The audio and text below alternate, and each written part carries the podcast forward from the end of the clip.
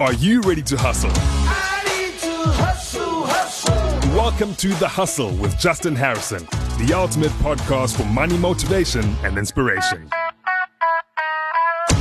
Hustlers, welcome back to the second episode of The Hustle, the podcast that puts you in the driver's seat to ask the questions about side hustles, hustles, money, and motivation. Today's question comes from Lydia in Durban. Justin, my name is Lydia and I'm from Durban. I've got an idea that I want to make a business, but I'm not sure how to raise finances for it. What would you suggest? Lydia, I get asked this question all the time. In fact, it's probably the most common question I get asked. And having bootstrapped more than 100 companies from the ground up with almost no funding, I'm going to give you some real answers from somebody who's been there and done it. And so you want to grab a pen and paper, you want to make notes because I'm going to drop some real knowledge on you. The very first thing you want to do before you even think about raising money is you want to test your idea. You want to find out if anybody outside of yourself actually has any interest in your idea. You want to make sure that the idea has legs and that it is worth spending time, effort, raising finance, and of course, creating a business around. And here's the thing about testing an idea you definitely don't want to ask family because family is probably going to try and spare your feelings and be very kind to you. So you want to ask as many neutral third parties as possible.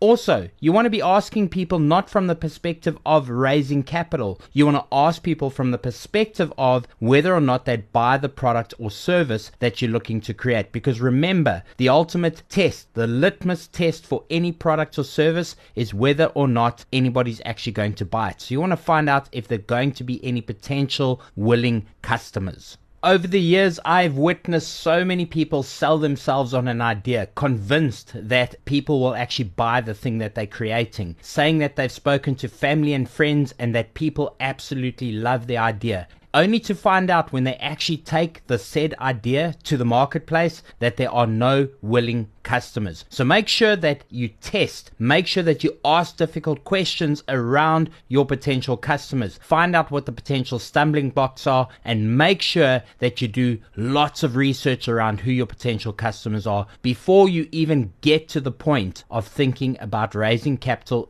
even creating a business. The second point I want to raise is don't let fear hold you back. One of the biggest things that holds people back from actually taking an idea to the marketplace and testing and figuring out whether or not there are potential customers and why people want to register business first and raise capital first is because they're scared that their idea might get stolen. And here's the thing about worrying about an idea getting stolen. If you don't actually get into the marketplace and start selling it, it is a meaningless concern. the end of the day, he who has has the most customers and secures the greatest market share protects his idea, and that is far greater than any patent or trademark that you can ever have. The third tip I want to give you is something that not a lot of people do, but it is something I highly recommend, which is to create a prototype of your product or your service and to at least try and go and call on a couple of potential customers to figure out how to sell the product or service and figure out what the potential objections and stumbling blocks are, even just around a prototype. Because what this will do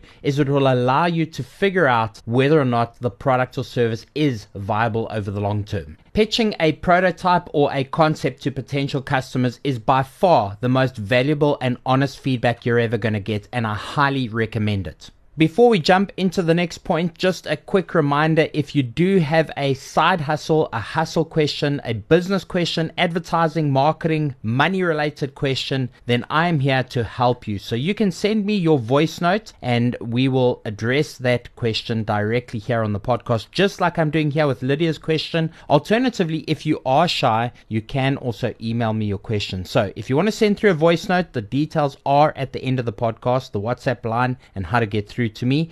Alternatively, if you do prefer to send through your question via text, you can email it through to moneytribe2121 at gmail.com. Moneytribe21 at gmail.com, exactly like my social media handles. Tip number four is really not to get married to your first idea. So many new entrepreneurs marry themselves to the first idea that they have, and this is by far the biggest mistake you can make. You want to make sure that you get into the marketplace, that you aggressively test ideas ideas as quickly as possible, that you fail as quickly as possible, and that you move on to the next idea. Because ultimately, entrepreneurship and success in making money as an entrepreneur is about moving on to new ideas that work as quickly as possible and accepting the ideas that don't work. And then my last and final tip, of course, is if you do find an idea that actually works, is to double down as hard as possible on everything. Double down on your marketing, double down on your sales, double down on your investing, double down on every single bit you can, including your effort. Because at the end of the day, the hardest thing about entrepreneurship is finding an idea that actually works. And once you find that idea that works, you have to go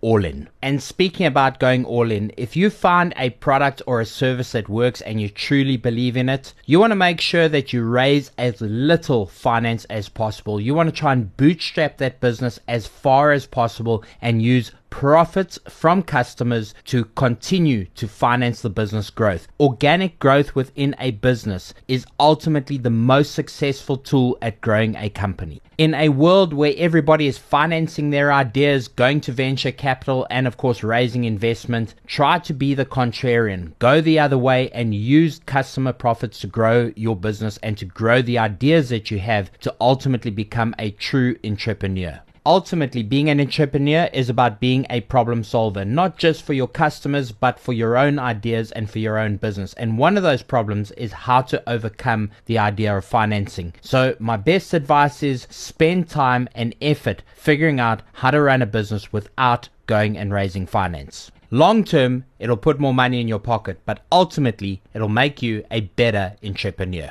So, hustlers, don't let the lack of money hold you back from achieving your dreams. Get out there and hustle hard. And remember, if you have a hustle or money related question, you can ask me directly via email, moneytribe21 at gmail.com, or on the WhatsApp line.